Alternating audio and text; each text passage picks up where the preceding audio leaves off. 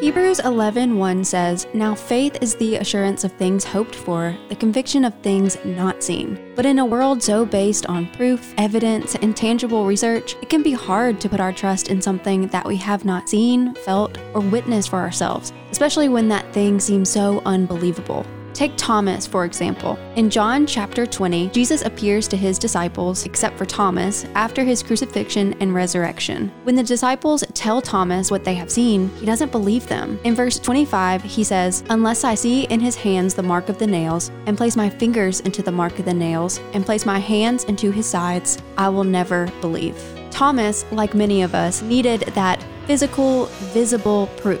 But faith is about believing in and trusting in what we cannot see. After he shows his wounds and scars to Thomas so that he will believe, Jesus stresses the importance of having faith. In verse 29, he says to Thomas, Have you believed because you have seen me? Blessed are those who believe and yet have not seen.